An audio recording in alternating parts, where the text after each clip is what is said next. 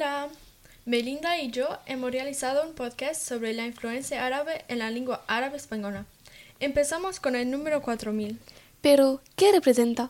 Pues ese número representa el número de palabras árabes que se incorporaron al español. ¿Sabías que es una de las herencias más importantes que dejaron los árabes?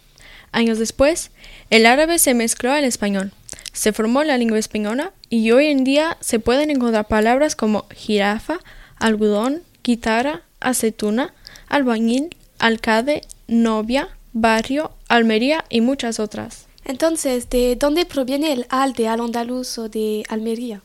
Proviene del árabe y significa él en español. Adiós. Adiós.